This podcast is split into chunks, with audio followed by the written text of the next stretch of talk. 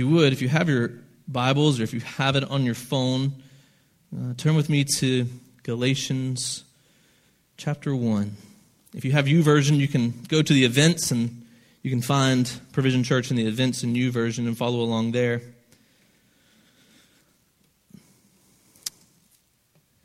I'm not angry. I'm just disappointed.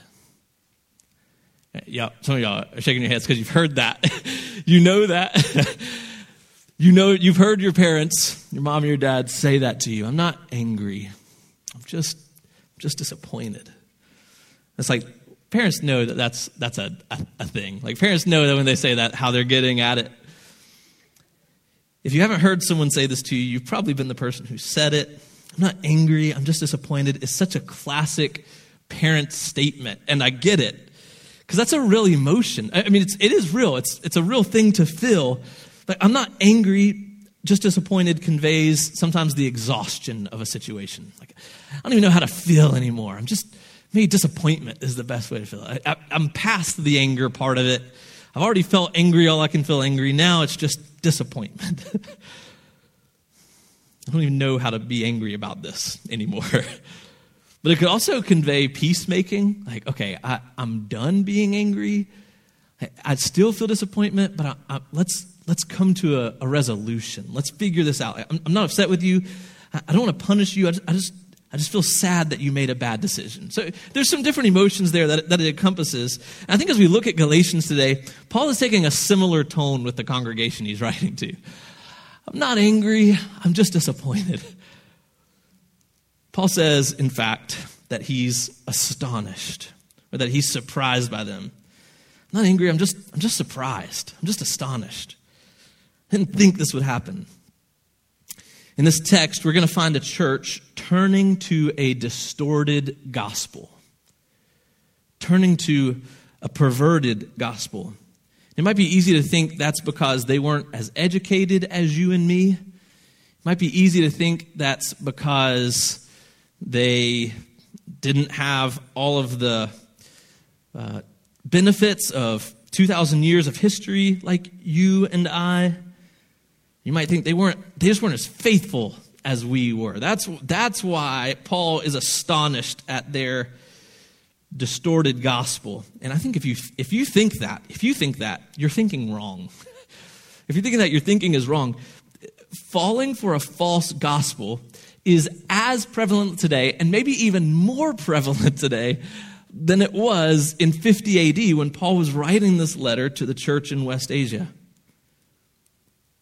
Could you fall for a false gospel? I think if you're sitting here listening, we're going to see the text today is about a false gospel. Could you fall for a false gospel? Are you susceptible? Look at God's word with me. Galatians chapter 1, will be in verses 6 through 9. And this is what God's word says. I'm astonished that you are so quickly deserting him who called you in the grace of Christ and are turning to a different gospel. Not that there is another one, but there are some who trouble you and want to distort the gospel of Christ. But even if we or an angel from heaven should preach to you a gospel contrary to the one we preach to you, let him be accursed. As we have said before, so now I say again if anyone is preaching to you a gospel contrary to the one you received, let him be accursed. In verse 6, Paul is astonished because the Galatians were forsaking the gospel. And we can summarize this heartache with the Galatians as turning to a different gospel. If we're summarizing what's happening in verse 6, he's recognizing that they're turning to a different gospel. It says it. We're just taking what verse 6 says, that they're turning to a different gospel. When we talk about a false gospel or a false teaching today, and we're going to talk about it a lot, that's, the thrust of the, the text here. If we're talking about that, we want to define what it is. So this is important. If you're if you're listening, listen here. If you miss this, the rest of the text is going to feel a little bit convoluted if you're not sure what we're talking about with false gospel or false teachings, all right? So this is the gospel. I'm, we're going to talk about just really briefly what is the gospel. And I think I've got a, a short definition for you that's helpful. This is what the gospel is. The gospel is this. Jesus delivered us from death by giving himself for our sins. Now, if you look back in Galatians, that, that whole definition right there is just in the couple of verses before Galatians 6. That's the definition that Paul is giving of what the gospel is in his introduction. That look, we've been, we've been saved by Jesus. He came to save us from this evil age, and he did that by giving himself for us. So the gospel is the good news of Jesus. I've heard people say the gospel can be defined just as God. God is the gospel. Jesus is the gospel. It's all of who he is. That he's given himself for us, that he is beautiful, that he is the treasure. One pastor that I, that I really like says it this way that the gospel is Jesus in my place. Just that simple. Gospel is Jesus in my place. And that's what this definition gets at here. That's what Paul's definition in Galatians gets at here. Is that death was deserved because God is good and we rebelled. So, what, what is Jesus delivering us from? What is the evil age? He's delivering us from death. That's good news. It's good news that your God is good. It's good news that He is just and righteous and will carry that out to the end. And it's great news that in the consequence, He made a way for you to be delivered from it. Jesus took our place on the cross, He gave Himself for us. And in giving Himself, He also rose again. He defeated death. He didn't just give Himself to death, He, he defeated it. And we look at that and we say, wow, God, you can do everything. And you chose to redeem us like this. How good is your love? How deep is your love? How, how surpa- unsurpassable is your love? How deep and wide. So, this is the gospel that Jesus did everything for your salvation and that nothing else is needed. Jesus alone.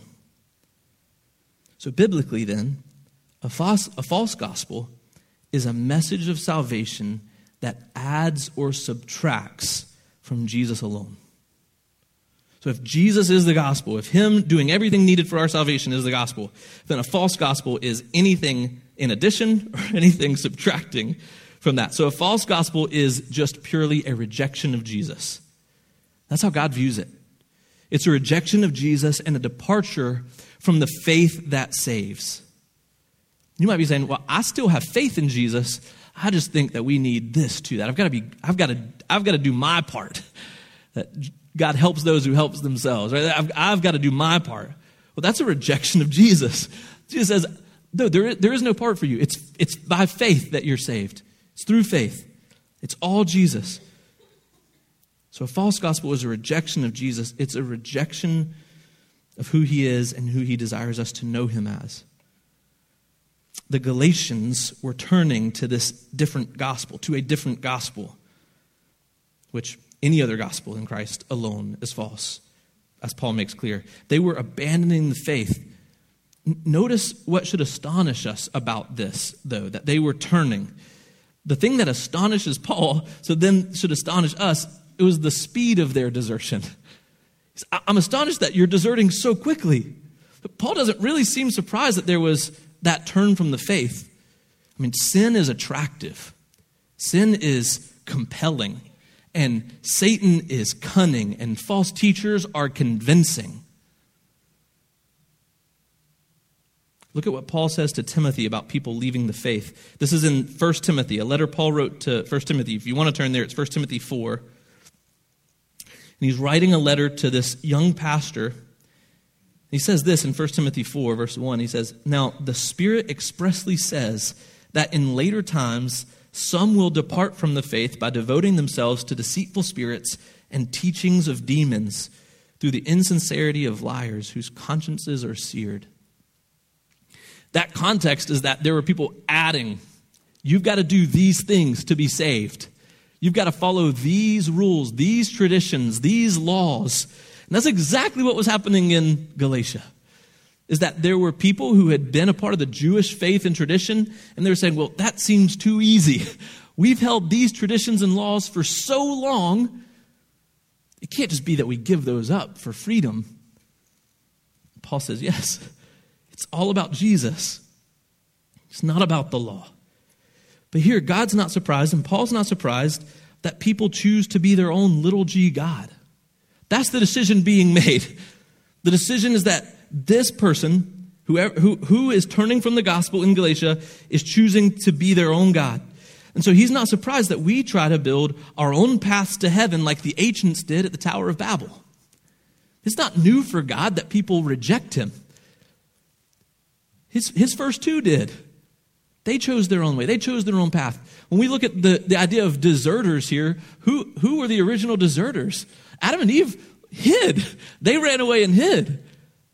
It was desertion. So God's not surprised. Paul's not surprised. But what Paul is surprised about is how quickly they're leaving. To some degree, it feels like Paul's taking this a little bit personal. Paul labored over this church. He went and he invested his time, he invested his, his effort, he invested his prayers, he invested his heart. He invested years of his life to their salvation and growth as Christians. It's like a few new guys come in and say, Hey, we've got some new ideas. And they're like, okay, Paul was wrong. Let's trust these new guys who have been here for a couple weeks. Paul's like, no, no, no. Wait, hold up. Don't listen to them. And Paul's shocked. He's like, what's going on? How do you so quickly desert the message of salvation that came from Christ himself?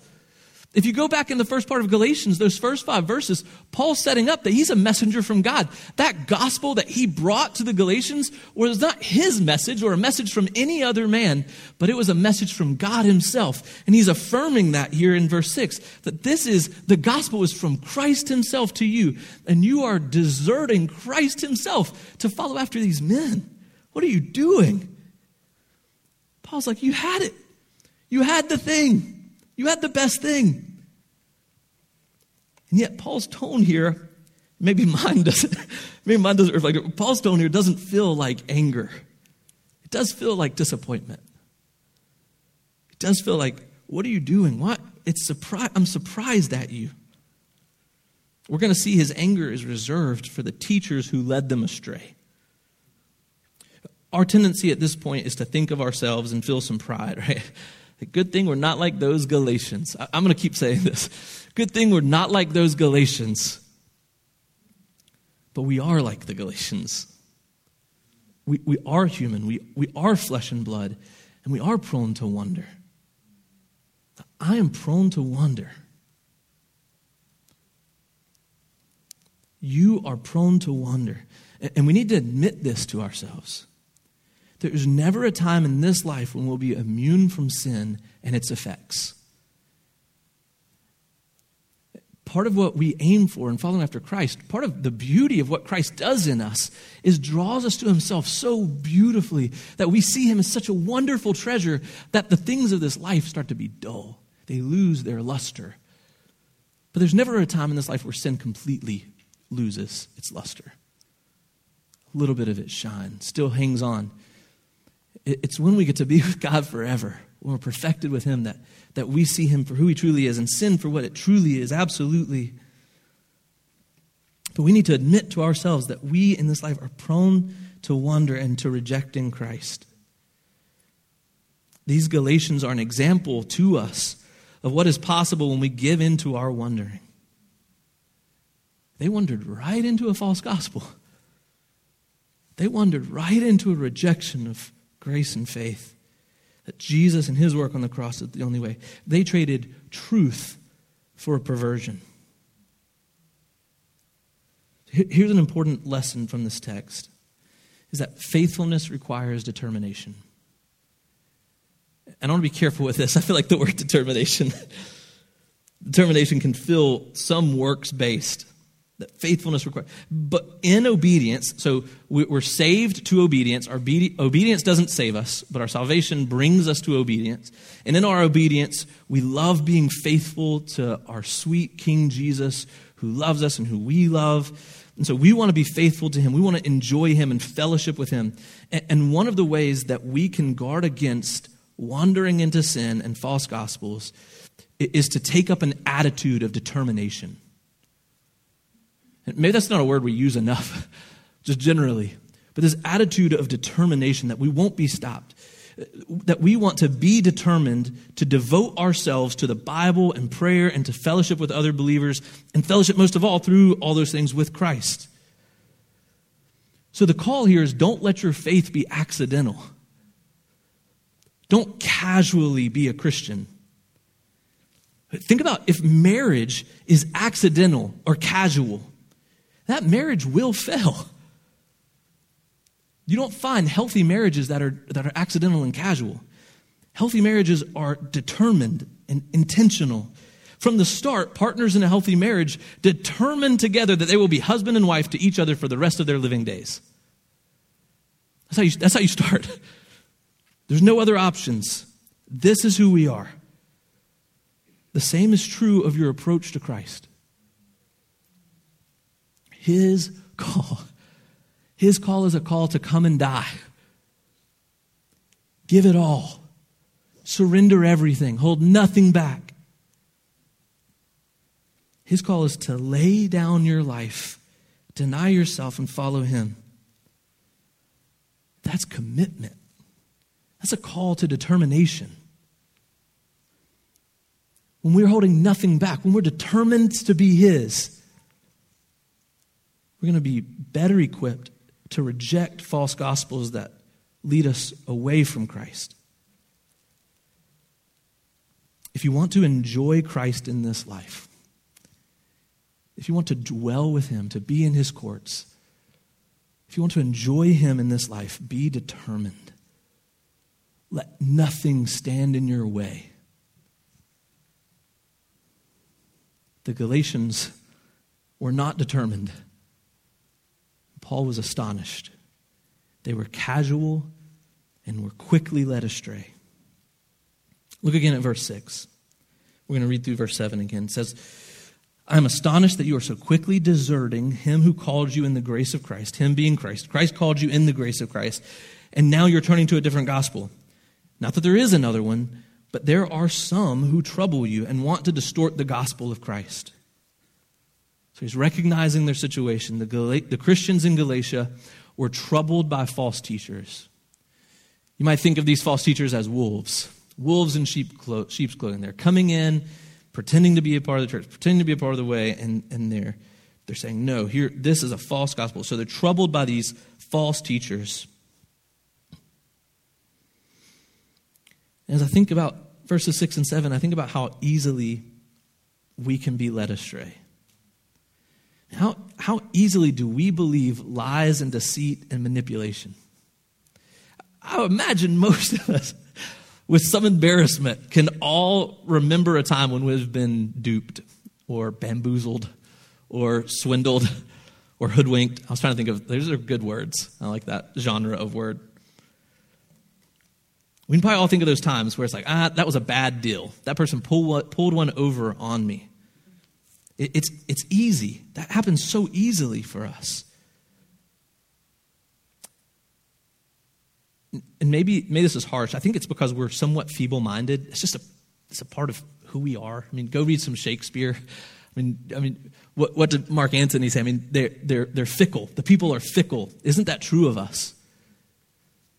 It's just a part of the human condition. And maybe to our shame, but I also think it's not a flaw in our design, though. We're intended to be sheep, we're intended to follow a shepherd. We, we belong to a shepherd. Think about that. It's not, it's not bad for us to follow after our shepherd. Now, in this world, there's going to be a lot of false shepherds, a lot of antichrists who are calling for our attention and calling for our allegiance and calling for our devotion. That doesn't mean that us following after Christ or, or following is the flaw. The flaw is that we're giving our devotion to the wrong to the wrong shepherd. We belong to a shepherd, a good shepherd. And in the deepest parts of our heart, every one of us, we want to follow after a good shepherd who will take us to green pastures and still waters. Don't we? Don't you? There's so much rest in having good instructions. I think about how many of you middle schoolers in here have gotten a, a project in class and your teacher's like, do this. And you're like, do what? What am I? I don't understand the assignment. And the stress and anxiety of not understanding what happens. Just tell, please tell me what to do. Figure it out. So much stress and anxiety. There's so much peace and rest in knowing what we're supposed to do. And being, in, in being told, instructed, here, this is the way. That's not a flaw. It's good for us. We have, we have a king, we have a master, we have a leader who will do that for us and who doesn't make mistakes, who doesn't lead us astray, who leads us rightly. The problem is that we live in a society and in bodies corrupted by sin. So instead of listening to our shepherd, we listen to almost everyone and everything else.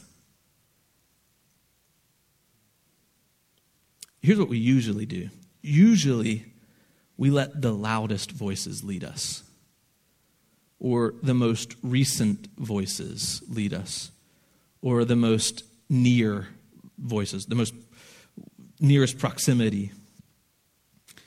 And, and I wonder how many times we are our own greatest false teachers. That who has greater proximity to ourselves than ourselves? Who's doing more self talk more often than I am? Whose voice is louder than the one in my own mind? And how often do we believe the lies of our sinful hearts? That we're buying into our own false teaching.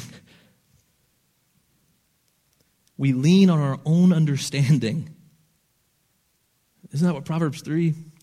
Man, stop leaning on your own understanding, your own false teaching. There is true good teaching for you. Lean on, lean on Christ, lean on God. It's our own sin filled voice that is usually loudest, closest, and most recent. I think about the lies we tell ourselves about God's love for us and his work on our behalf. The false gospels that we tell ourselves sometimes that God can't love me after that, insert recent sin.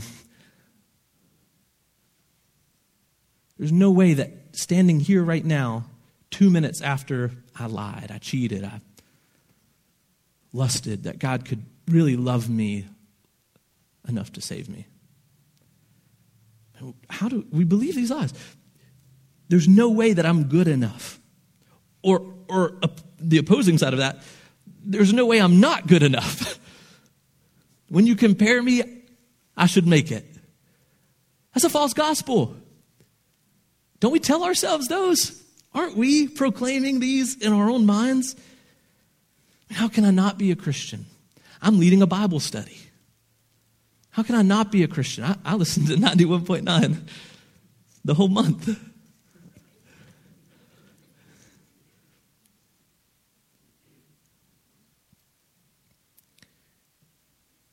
Just as we need to admit to ourselves that we are prone to wonder, we also need to admit to ourselves that we are prone to believe lies.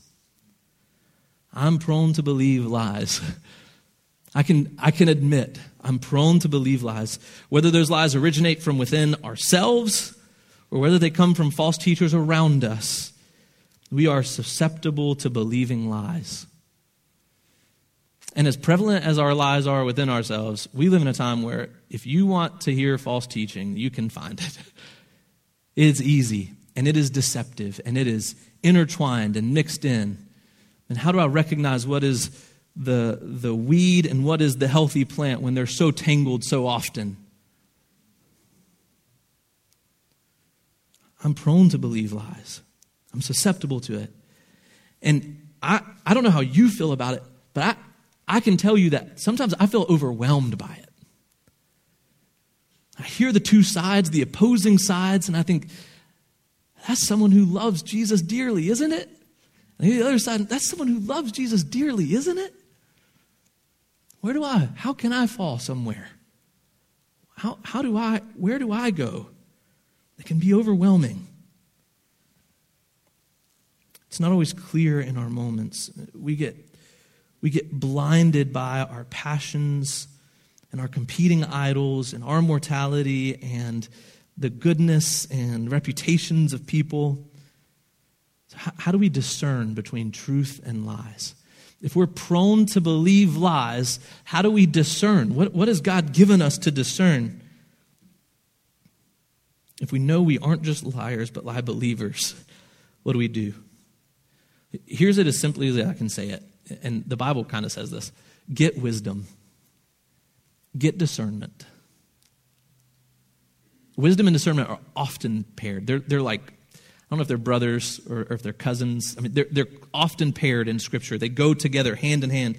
Get wisdom, get discernment. If we want to faithfully follow after God, we will be discerning.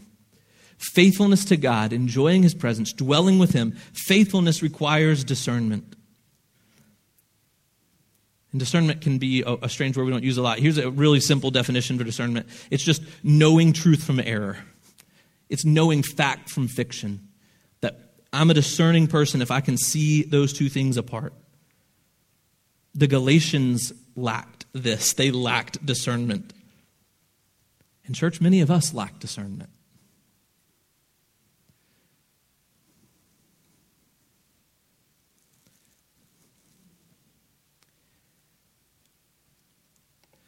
I'm hesitating because I think there's a really good dating joke here where if you would just listen to the people who are good at discernment, you could save yourself a lot of heartache. I'm going to I'm going to hold off on that. Won't make that joke.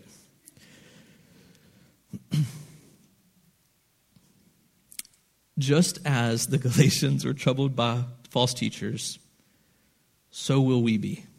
The question is not whether false teachers will come to you, the question is whether you will resist it whether you can resist it, whether you can discern false teaching for what it is.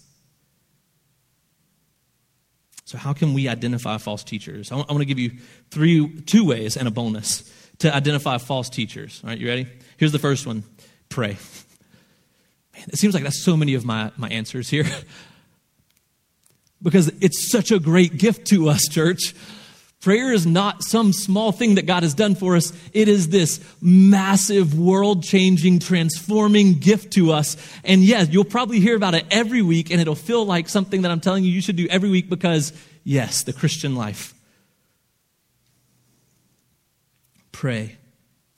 If you want to know how to identify false teachers, pray. Follow the psalmist's example of asking God for discernment. Psalm 119.66 says, Teach me good judgment and knowledge. That word judgment there, your translation might even be discernment.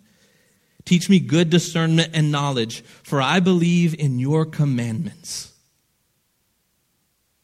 What a good expression of faith. God, my belief, my hope, my joy, what I give myself to is your commandments. I know they're good. So give me good judgment and knowledge. You need to pray for discernment in your life. Don't make it optional. Don't leave that one off your prayer lists. You need to be praying for discernment in your life, for decisions you currently face and for those you can't foresee. What, what decisions in your life do you need God's discernment on? How many of them are you seeking help from men and women, but you haven't sought help from God? I don't know what to do about this. I'm asking 20 people, but I haven't asked God yet. And you know, even if you're in elementary school, you still know this that there are things that will happen in your future that you don't know how to deal with. Why not pray in advance? God, help me. Give me a discerning heart. Help me to have good judgment and to think like you think about my situations. God, help me be attuned to your will and your spirit as I live my days. Can I pray with you right now? Is that okay? Can we do that? Just break in the sermon. Let's, let's pray this. Let's pray this together. Just pray with me. God, give me good judgment and understanding, like the psalmist says. We know your commandments are good. Give me good judgment, understanding to know what is true and what is not, what is, what is false and what is true. Help me to know what is good and what is not. Help me resist those who would deceive me. And help me to submit to those who speak truth. I ask for discernment for myself and for this church. so that I, as a pastor, can remain faithful. and So these believers who are living as evangelists in their lives, who are doing the work of ministry daily, God, so that they will remain faithful. Help them to be discerning, so that they will be laborers in the harvest. God, I pray that there wouldn't be false teachers or lies they tell themselves that would remove them from the work of your great commission. God, give them discernment, give them wisdom, give them understanding. Give them your heart.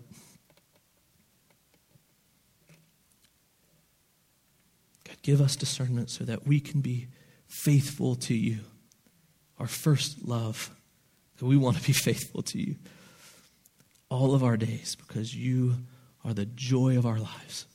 God, I pray that that is true, that you would be the joy of our lives, and that discernment would be a sweet gift to us as we enjoy you more and more in our days. We pray this in your name. Amen.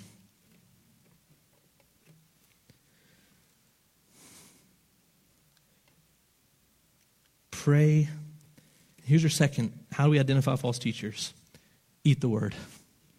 Eat the word. I know that's a strange way to say it. I know it's a strange way to say read your Bible. I think there's a book that came out called that. But eat the word. Find your daily satisfaction and sustenance in God's word. The Bible is sufficient to prepare you to discern between good and evil. You don't have to have you don't have to have John MacArthur to hold your hand through every difficult topic. Praise God, he's got about every article on earth to hold your hand through it. And it's helpful. But you don't have to have him there. You don't have to have great theologians to hold your hand through it. It's helpful, it's great. Look, you don't need Mark Navy to give you every theological answer. Look to the book, go to the source. What does the Bible say? What does God say about this? The more you are consistently in it, the easier that will be. The easier that question will be to answer. The more biblically illiterate a congregation is, this is, this is important. The more biblically illiterate a congregation is, the more likely they will be to fall to false teaching and false gospels. And I pray to God that it's never a shift in my life, church, where you're like, Mark, you're teaching false, false gospels. And if, if that happens, I pray that you kick me out. Like, carry me out by my pants and send me out the door. Like, throw me onto the concrete, scrape my face. I don't care. That would be worth it. We'll see Paul actually, yeah, we'll see. But what we normally see is that it's kind of one by one. It's not, wolves don't eat sheep all at once, they pick them off. The more illiterate you are of the Bible, the more you don't know the Bible, the more those false teachers will be likely to pick you off. So eat the word, digest it, absorb it. For many of us, we, we don't just rely on other pastors like MacArthur or your local church pastor instead of the Bible. Here's some other things we rely on for our discernment we rely on social media and the whims of social media for our discernment. And maybe we rely on our friend group's expectations for our discernment. Or maybe we rely on our spouse's approval as a replacement for biblical discernment. But we have an unchanging word from God that sets a standard for truth. Why would we not rely on it? Any false teaching, teaching given life by the world will find its death in the word. It's a little bit of a turn of a phrase there for you, but I think it's helpful. Any false teaching given life by the world. So any, any false teacher that, teaching that rises up in the evil age that we're in, that rises up out of our sin, will find its death in the word. No false teaching can stand up underneath the heavy burden of the truth of Scripture. So go to Scripture, rely on it. And here's your bonus. Here's your, here's your third thing Christ centered community. How, how do I be discerning? Well, you pray for it. You, God, help me to know when there's false teachers. You, you, you eat the word. You go to the Bible. You say, God, help me to see in the word how to know what is truth. And then you're encouraged by Christ centered community. That's what the church, the local church, is for. Be grateful for a local church. Paul even says gets to that in his introduction. We talked about it last week. That he said, look, it's, it's not just me, it's, it's the brothers that are with me here. We're sending this letter to you, Galatia. There's some credibility that goes along the way. There's accountability that goes along the way in Christ centered community. So these three things are ultimately all about being filled with all the fullness of God. That's what these are, that's what this is all getting at. How are we filled with all the fullness of God? How do, how do we, how do we uh, increase our faith and enjoy the presence of God in our life, the Holy Spirit dwelling inside of us? We pray, we study His Word, and we fellowship with each other. Go read Ephesians. The more we appeal to the Holy Spirit to lead us, the more He will lead us. And if we are in step with the Spirit, discernment is a natural byproduct. If we're walking in the Spirit, He will give discernment. You might even say it's a fruit of the Spirit. That discernment comes from His goodness to us, His grace to us. Let's, let's look at Galatians 1 8 and 9 here. He says all this, and then he says, But even if we or an angel from heaven should preach to you a gospel contrary to the one we preach to you, let him be accursed. As we have said before, so now I say again, and it looks like he's repeating himself. There's a couple of differences in here. See if you can spot them. He says, Now I say again, if anyone is preaching to you a gospel contrary to the one you received, let him be accursed. We need to take note of how Paul responds to this threat of false gospels. Paul takes it seriously. He doesn't mess around. He doesn't mess around with false gospels hanging out out there. Paul goes all in here. So here the point, take distorted gospel seriously. We need to follow his example of being serious about distorted gospels. Take distorted gospel seriously. Paul isn't just a little bit mad. I mean, he, he's precursing people, which I think is a fun category. He's precursing people. We've talked about Chick fil A has pre blessed sandwiches. I mean, this is like precursed. It's the opposite. He's precursing people. If someone is preaching a gospel different than the true one, Paul says, let him be accursed. And that word there, really what it, what it means, that, that accursed, is he's saying, let him be devoted to destruction. That's a kind of heavy phrase there. If someone comes preaching a different gospel, let him be devoted to destruction. Let that person be fully in darkness. Let there be no hint of light in that person who's bringing a false gospel so the truth will be clear.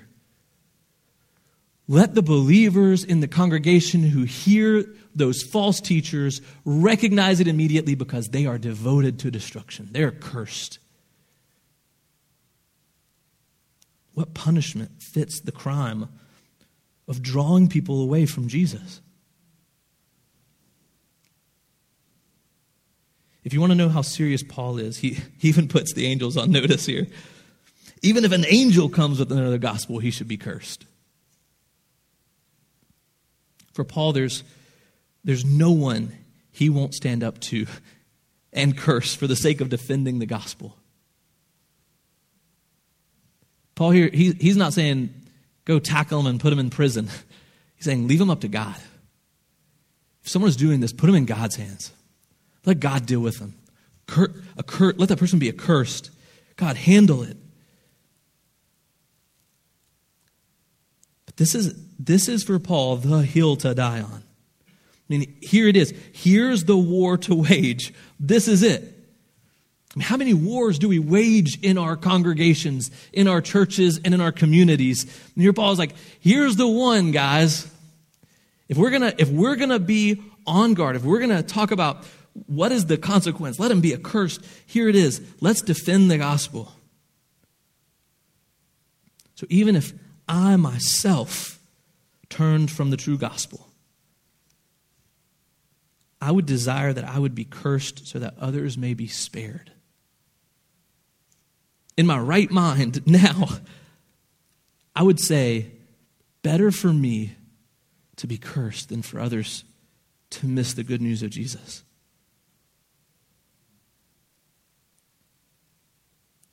The heart of this passage is dedicated to the cause of the kingdom. that's, that's what Paul, that's what he's thinking here, is the angels, myself, the apostles, whoever it is, it doesn't matter. We're, it's not about that.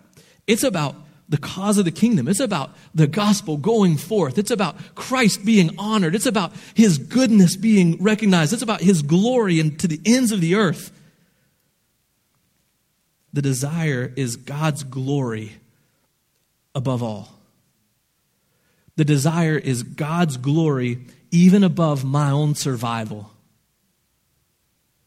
God's glory above even my own reputation. God, be glorified.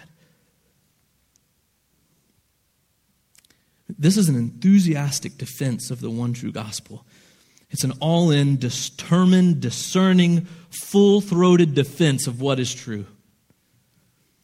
And I ask myself, is this my posture towards false teaching? What, what is my posture towards those claiming Christ and rejecting the, the one true gospel of Jesus alone? What is my posture? Do, do we not struggle to muster this courage? I mean, I do. I, I struggle to think as strongly as Paul, do, Paul does here, and I think it's because I'm prone to apathy. I'm prone to apathy. Maybe more than cowardice or fear of confrontation, I struggle with deciding what is worth fighting for and who is worth fighting. We live in a culture that is odd. I, mean, I think on one hand, we celebrate passivity and apathy isn't it? I mean, it's like we celebrate the guys who don't have to do anything and make their money. it's like, that's great. We celebrate passivity and apathy. On the other hand, we also celebrate conflict. That's, that's what money and media is made on, is conflict. We celebrate it. It's a strange contradiction in our culture. And it really incentivizes a kind of lifestyle and belief system that feels awkward, that we don't know. Maybe, maybe that's even more confusing, even leads more to apathy we don't, we don't know. We're confused. So we ground ourselves in Scripture. Our culture oftentimes creates such a chaos that the message that rings through is nothing matters. Nothing matters. How do we choose what matters out of all of this? No, nothing matters. Let everybody do what they want. There's no meaning. Everything is shifting sand. But the church stands in stark opposition to this meaningless world. Do you see the church as a, a light on the hill? Do you see it as this shining city? What does that mean for the church to, to shine bright in dark culture? It means that we stand here saying, Christ is it. What you say is only shifting sand and only meaningless. No, we have the sure foundation. We have the meaning. We have the purpose. We don't, we're not apathetic towards life. We're, we're not, we're not wandering around searching. We have found it. Here is the treasure. Here is the goal. Here is the finish line. He is it. He's what this is for. That is strange in our culture. Our culture aims to pick up the baskets and put it over the lights. Say, no, no, no, no, no. No, we're for the meaninglessness. Stop.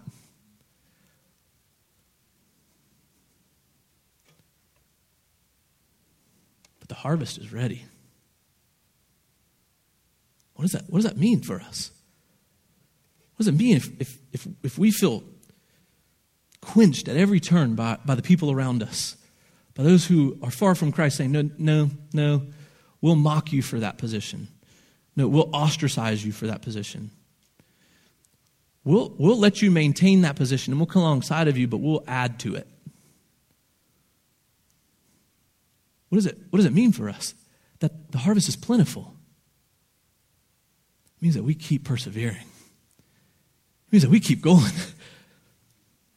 Who cares about what you've put in our way? God has told us that the harvest is plentiful, and I'm going to meet the harvest. I will be a laborer. I will ask for others. God, send more and use me. Let me too. Put me at it, God. Let's not be apathetic. Let's be determined.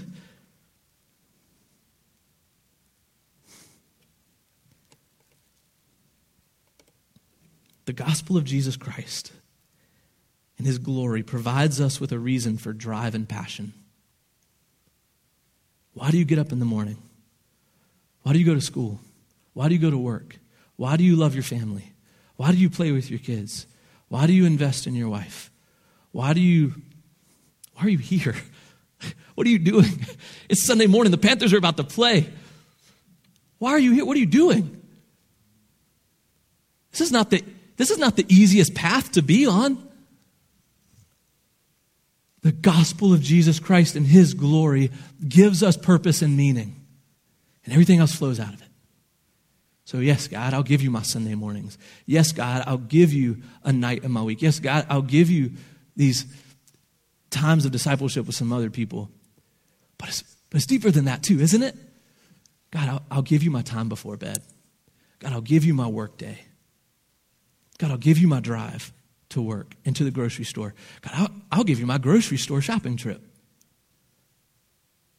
Because you're the meaning, you're the purpose.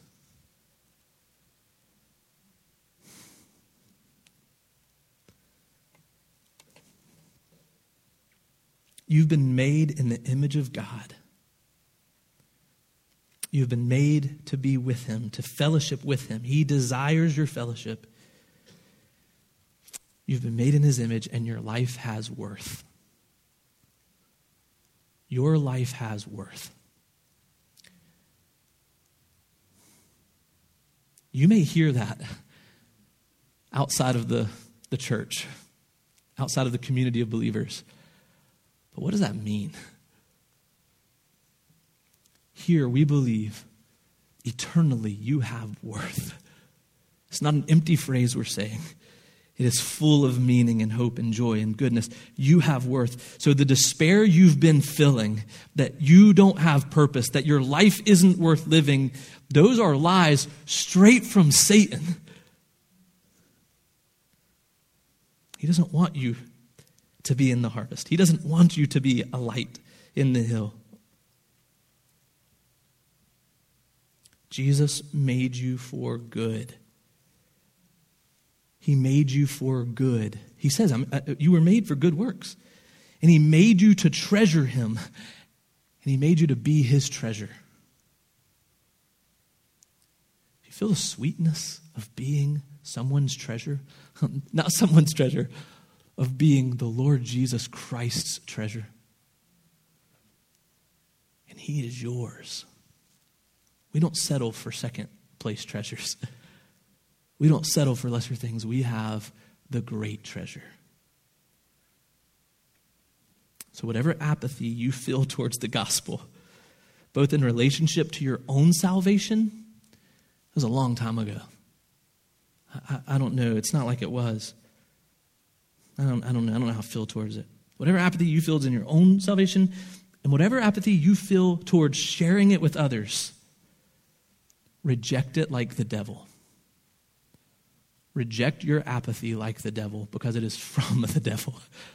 It is not from God. God calls you to a passionate pursuit.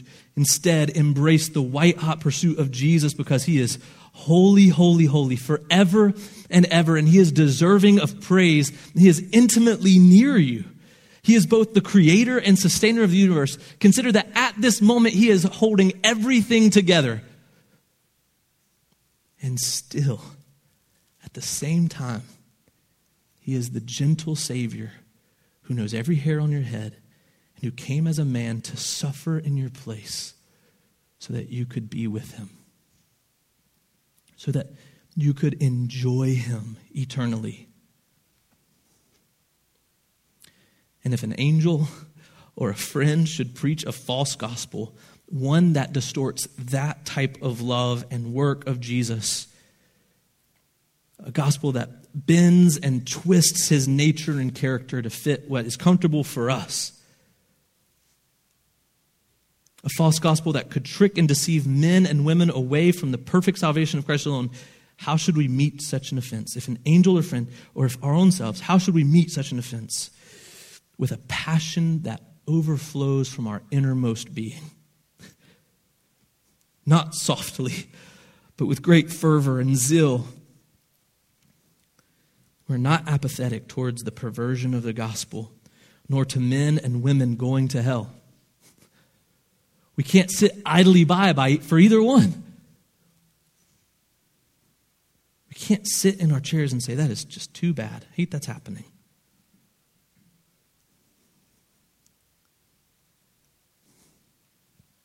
Let's be stirred to consequence and action in our lives. But be discerning.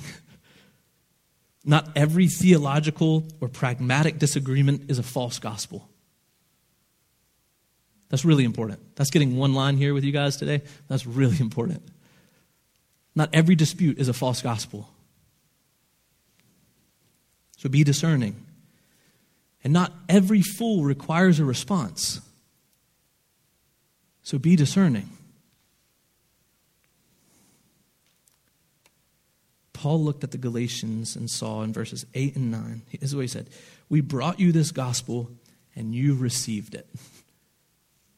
You received it. Now he's having to defend it. Faithfulness requires this defense. In 1 Peter, the Apostle Paul makes this explicit. Here's what he tells the church He tells the church to be prepared to make a defense to anyone who asks you for a reason for the hope that is in you. He wasn't saying that they had to know every answer to every question. He wanted them to know the gospel. He commanded them to know and give defense for the gospel, for the hope that was in them, to be able to give a defense for what they believe about their salvation. How can you be saved? So here's a question for you Can you share the gospel? Could you share the gospel right now? If you go to lunch today at Moe's, and every table is taken, and you sit down next to a couple of strangers, and they said, Oh, you went to church. I've been interested in church. I've been thinking about following Jesus, but I just don't know how. Are you ready to have that conversation? Could you, could you tell someone else about the hope you have and how you have it, why you have it? Can you share the gospel? Can you defend the true gospel of Jesus Christ? How would you tell someone they can be saved? That's a really important question as you consider whether you're susceptible to false gospels. Do you know this one? Do you know the true gospel? Can you, could you compare them? Could you say, no, one is, this is wrong? But bigger than that, are you on mission? Are you a disciple maker? Are you obedient to the call of Christ? Paul's hope in this letter is that those who have been misled would turn back to Christ. It's why his accursing is specifically directed to the false teachers. His anger is not directed at those who have turned away, his anger is directed at those who have caused the turning. I think for us in this, I want to be careful that you're not hearing me say we should just start being angry people everywhere. That's not what I'm saying at all. Peace and gentleness and love, that we should be marked with the fruit of the Spirit in everything we do. But let's be passionate about what matters most to us. I hope that for you this morning, if you've been led away from Jesus, what was it that changed your mind? What false gospel did you hear? And if I can be so bold, which, which lie did you believe? And this question would you turn back to Jesus today? Have you recognized the lies for what they are and seen the sweetness of Jesus for who he is? If you're interested in that, I'm going to be at the back. I'd love to talk to you. There's a lot of Christians in this room, and they would love to talk to you. Grab a neighbor, grab someone's hand, tell them, I, I want to follow Christ. I'd say this to you, Christians stand firm, rebuke the false teacher with wisdom and discernment, and cling to the cross. Hold tight. Have some white knuckles as you hold so tight. And be obedient to your King.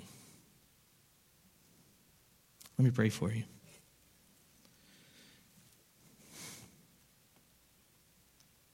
God, what grace that we've been redeemed and that we've been shown the truth. God, you could have kept the truth hidden from us. We would have passed our days in darkness. We would have suffered the consequence of our sin, and it would have been just. That's what we would choose on our own. But God, I stand here today grateful that in your kindness and your goodness, in your grace, that you've revealed the gospel to us through your word. God, thank you.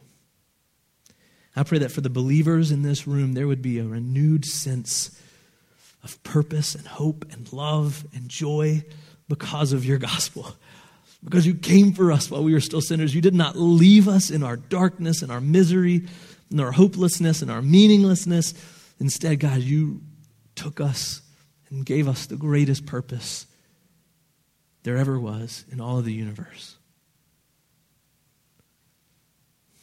God, I pray for those who are here this morning or listening, watching that don't know you. God, stir them to repentance. Show them your goodness. Open their eyes to the truth, God. Help them to see the ugliness of sin. Help them to see the, the self defeat of being your own God, God, I pray that you would open their eyes to the beauty of your majesty, to the wonder of your gospel, and that you would use us in that process. God, let us not be on the sidelines as you see that harvest reached, but God, let us be the laborers. God, bring people to yourself. Save many here in Union County, in Wingate, in Fairview, in Unionville, in Indian Trail, in Marshville. God, all across in Stallings and Monroe. God, we pray that people would be saved because of your goodness and your love and your gospel. God, we trust you for that. It's not by our goodness. It's not by our goodness as we were saved. It's not by our goodness others will be saved, but it's by you alone. Father, we love you.